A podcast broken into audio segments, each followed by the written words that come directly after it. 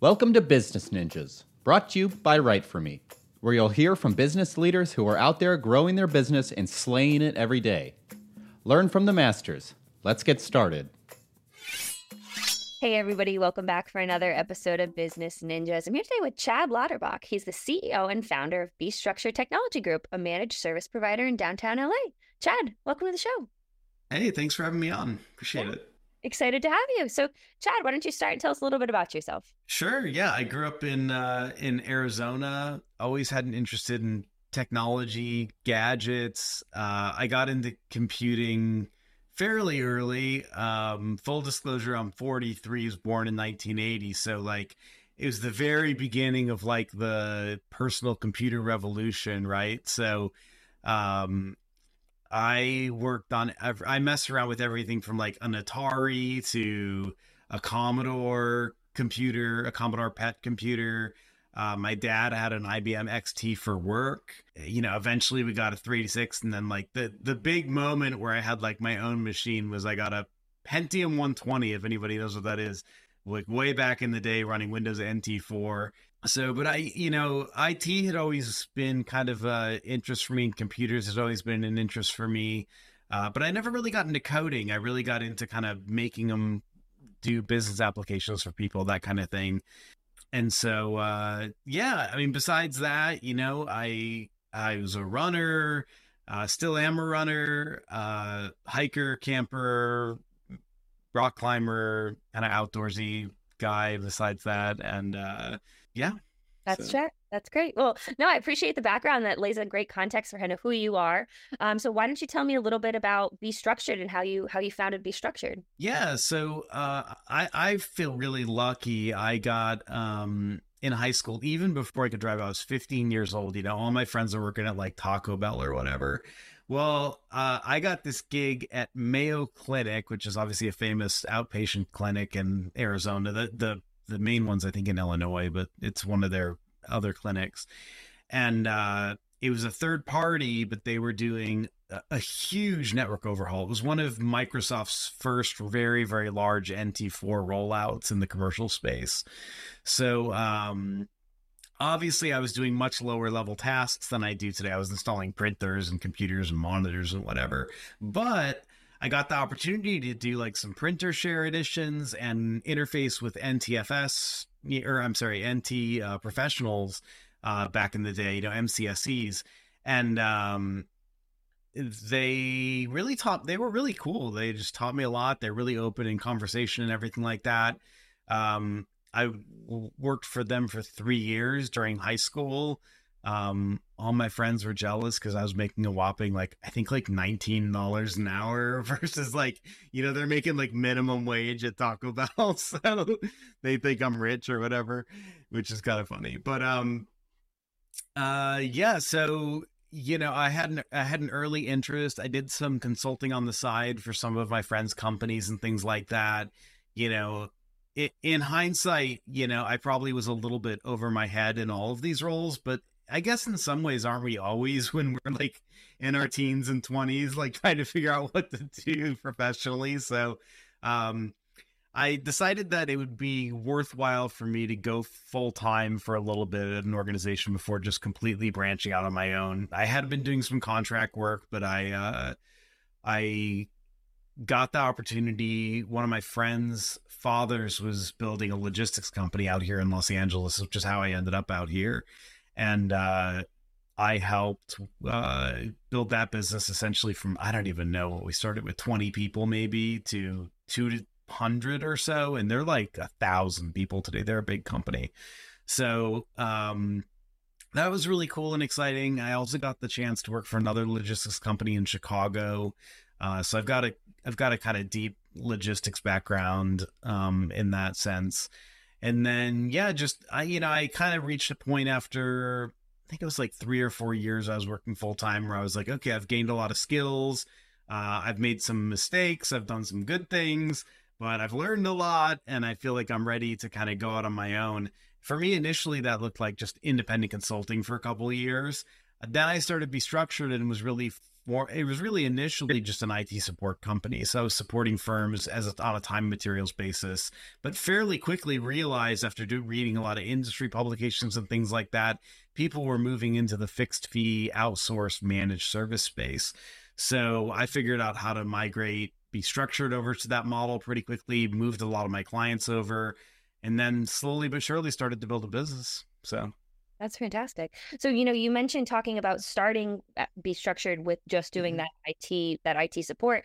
Talk to me about that growth and what that looks like going from, you know, where where it was just IT support to now, you know, a full managed service provider. Yeah, I mean that's been a that's been a, a, journey, a marathon, not a sprint, if you will. So you know, initially we we we did uh, fixed fee support, we did it on a per device basis. Now we do things on a per user basis. Uh, the offering by today's standards would have been really limited, right? It was like patch management and antivirus and a couple other things, right? Uh, nowadays, we're offering just a slew of security products, monitoring products, all this really advanced stuff that, you know, are becoming more and more important for our clients.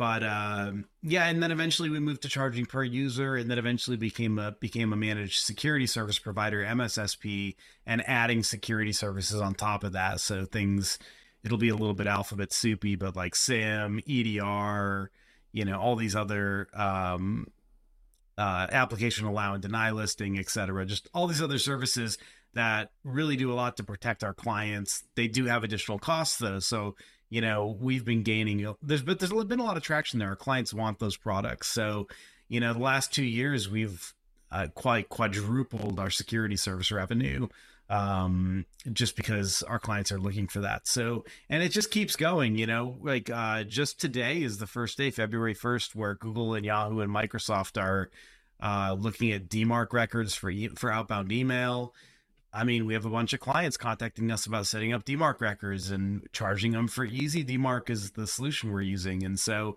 you know, we're constantly having to find and build new solutions for our clients as the environment changes. So it's been really dynamic. Um, you know, there was kind of an initial switch to hourly to per device, but then the switches from then on have been very organic and changing almost annually over these years. So, you know, when you were talking, I was thinking to myself, it sounds like one of the ways that you're able to differentiate yourself as a company and, you know, as a CEO and founder is being nimble and dynamic to hear what your clients are looking for, to be able to say, you know, let's add on these different security, like you said, starting where you did, moving up now to talking about DMARC. You know, it sounds like you're listening to what your clients are saying and able to adjust and grow on behalf of that. Yeah, yeah. It actually, I would say, goes both ways in my industry. Ironically, because we we do listen to the customers' requirements and needs, obviously, uh, but we also have to educate our clients, which I, I think happens in many industries, but our industry especially especially the way we do our industry, you know, we're not talking to a CTO, CIO kind of person, right?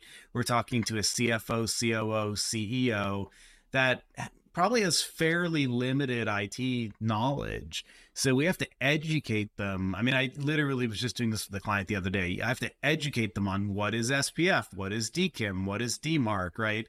And uh, the, I mean, the audience probably doesn't even know what those are. But the point is, like, you know, I have to educate them on what it is and why they need it, and then they're like, oh, "Okay, I'll spend whatever, a hundred bucks or two hundred bucks a month or whatever it is uh, to get those services put in place."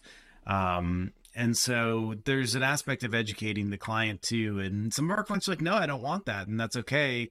We just get in writing like they decline these services. And then if it comes back, you know, unfortunately, having been in IT for long enough, we've had a few ransomwares, we've had a few phishing attacks that were successful.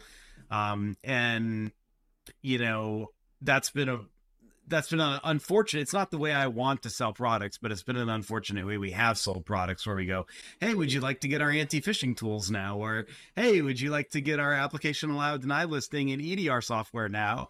And uh, they're like, "Yeah, I mean, I guess we do." Versus spending fifty thousand dollars on a ransomware, right? So. Do you find a lot of the the work that you do is preventative more so than kind of crisis management? That is the goal of an MSP. Um, you know, the the reality of our industry is we we do a really good job and the reality also is that we no industry or company is perfect right? So there's always going to be some weak and vulnerable points inside of an organization. Uh, some of them are by company choice right? Where the ceo is like i want a simple password. I don't want to use two-factor authentication. It's like you have literally the most important okay you know okay like what, what am i i have it in writing like what am i going to do? Uh but um and, and, i you know obviously we we do what they what they ask but it, it can be challenging you know i think the, the goal obviously is to be as preventative as possible but there's some things you just can't predict you know uh zero day flaws that come out uh people's credentials getting dropped on the dark web uh a successful social engineering which you know kind of falls in the IT realm these days, but you know is really not totally. Um, you know, it can it can involve email, which I think is why, or, or the phone system, which often is run by us too. But you know, uh, yeah. So there's there's a lot. It ultimately the the answer to your question is yes. It's proactive and preventative to the extent that it can be, but I don't even know, three, four times a year, there's always an emergency that we're dealing with too. And, and we, we try our hardest to minimize those because they're costly for us as well. Mm-hmm. So as the client. What would you say one of the biggest misconceptions, maybe not about, you know, being an MSP, maybe not about entrepreneurship in general or Be Structured. Is there anything that you tend to hear often from your clients that you're like, that's just not the case or anything like that? Probably, probably the biggest thing today goes back to cybersecurity. I mean, our most of our, not all of our, but most of our clients have a fairly small footprint, right? They're a 30 person law firm. They're a, you know, 25 person wealth management company, and they just think they're flying below the radar but they're not. The you know the hacking groups that are out there are really just looking to make money. They don't care about your business, and they know that you're going to be an easier target than say 20th Century Fox or something or the NSA, right? So they may they may very well be reasons that North Korea is trying to hack the NSA, but like you know your average you know Joe Schmo hacker is going to be looking for easy targets. So you know I, I I use the kind of joke, you know, I live in Los Angeles, so it's like, you know, if you don't leave anything visible in your car when you park it on the street, right? So it's like, I'm like, okay, like, would you do you want to be the car where that's locked and you can't see anything, or do you want to be the car that's got like a thousand dollars sitting on the passenger seat that's unlocked, right? Or even if it is locked, they're gonna break the window, right? It's like it's uh, you know you, you want to have the measure where somebody else is much easier to target than you. And so it doesn't have to be implementing every security system that we have but implementing a baseline of security which for us these days is two-factor authentication EDR which is essentially kind of the next generation of antivirus and application allowed deny listing. To us those are kind of like the minimum. Do all of our clients use those? No. Do i wish they did? Yeah absolutely. Like those things make it hard enough that I think anybody that actually got into the environment would be like, I'm this is this is more complicated than I want to deal with. I'm going to go find the easier target. I think that's great. And you know, like you said, it, there it's not necessarily about targeting the the biggest, but you know, sometimes hackers. It sounds like I'm not I'm not a hacker myself, um, but it sounds like sometimes going for those like small to medium sized companies is that that may have those lower level of security features is kind of where they make their money. So that's interesting. Um, kind of pivoting a little bit, Chad. I'm curious to get your opinion. Um, are there any specific I don't know technologies or trends? I know you talked a little bit about DMARC a second ago that you believe are going to play a crucial role in the growth of MSPs and really the tech industry in the future? Well, there's a lot of questions right now. That's interesting. I, I, mean, I think the cloud has been transformative and it's, but it also is taking a lot of time to get adopted by smaller businesses because of the cost. You know, a lot of our clients would prefer to have a 20, 30, $50,000 outlay of cash for five years versus spending $8,000 a month, right? I mean, you do the math, it costs a lot more over five years. So, um, but I, I, think the cloud is becoming more and more accessible to small businesses. We've been moving more and more clients over, and I think it will be. Um, I think the most interesting thing going on is what's going on with generative AI, and not, you know, obviously there's a lot of interesting uses use cases for it um, you know just chatting with it for fun getting answers writing articles all this other kind of stuff but what I think a lot of people don't really fully realize is it can write computer code. And what that means is uh, hacking groups now can use things like ChatGPT to write intentionally malicious code and attempt to get it to execute. And they can just iterate and do this so much more rapidly than they could before. Because, you know, writing code takes time, just like writing an article takes time. Well, if you can have the computer write 90% of the code and do a little bit of editing, it's going to make it dramatically faster for you to continue to iterate and move. So, you know, just like we're seeing all these other AI companies, uh, WriteForMe.io included, um, you know, popping up all around the generative AI space, I, I think we're going to see hacking groups figuring out how to utilize this to hack more rapidly and with more f- faster iteration on the tools they're using. And i think that's just going to cause even more requirements for more security than we have today yeah. I don't think like a hacker necessarily. I'm not in not in your not in your world or your industry, but that makes a lot of sense. You know, I use ChatGPT all the time, like you said, for fun, for for work and whatnot. So, you know, it's interesting to to think about it in being used in a malicious way um, to yeah no, not not for good or not for educational purposes. But no, I appreciate that insight. Well, you know, Chad, I think this has been a very informative conversation. As we start to wrap up, is there anything that you want to leave our listeners with, whether it be advice, anything about Be Structured, being an MSP, anything that you want to leave our listeners with? Um, yeah. Um, so, you know, Be Structured specifically, obviously, if you're a if you're a company in LA, we focus on the business to business space. So we're not doing business to consumer. Uh, so if you're a restaurant or hotel or whatever, there are MSPs that are specifically dialed into what you do. Uh, but yeah, if you're a business to business organization, could be shipping, could be manufacturing, could be anything like that. Um, you know, definitely consider giving us a call. We're 100% LA based, which makes us pretty unique. Um, we're available to come out and meet and happy to chat with you about your solution that you have in place today. We found more and more that people just aren't happy with their MSPs. We get, you know, it's been, it, that's been a big change is 15 years ago, people hadn't even heard of what an MSP was and they had in-house IT and were debating what to do. And now it's all, uh, we're competing against incumbent MSPs that they're unhappy with. So uh, the goal for us has really been to keep clients and keep clients happy. So, and yeah, I mean, I, I think, you know, just like advice, if I could give like advice I give my mom, right, is like, so if I can give some advice just to people that are listening that aren't maybe looking to get into the MSP space or looking to find an MSP, uh, the the the two best things you can do to keep yourself secure are number one, keep all your stuff updated. So whether it's Android, iOS, Windows, Mac, just run those updates. Um, because known vulnerabilities are what those are patching and those are super dangerous because the hackers already know what they are so it's just keep that stuff up to date. And then number two, use a password manager. Don't reuse passwords. Use a password manager. Create complex passwords that are unique for every site. If you're unwilling to do it everywhere, at least do it on the really important stuff.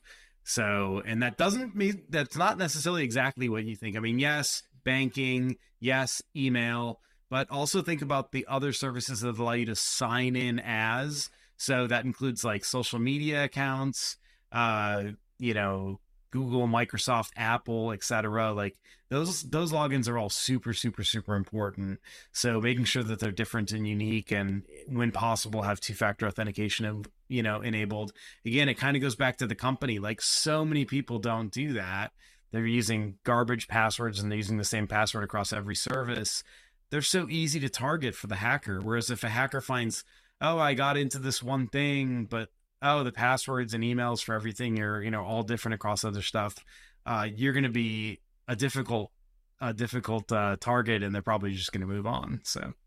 I think those are two great pieces of advice that I think all our listeners can benefit from, whether or not you're in the MSP or you're the tech industry. So, Chad, I really appreciate our conversation today. I think it was really insightful. You know, I appreciate you sharing all your knowledge and being on Business Ninjas today. Yeah, thanks so much. Thanks for having me. Hey, are you a business ninja? Want to be interviewed like this? Give us a shout. Go to www.writeforme.io, W R I T E F O R M E.io, and schedule a time to meet with us, and we'll make it happen. Keep slaying it, y'all.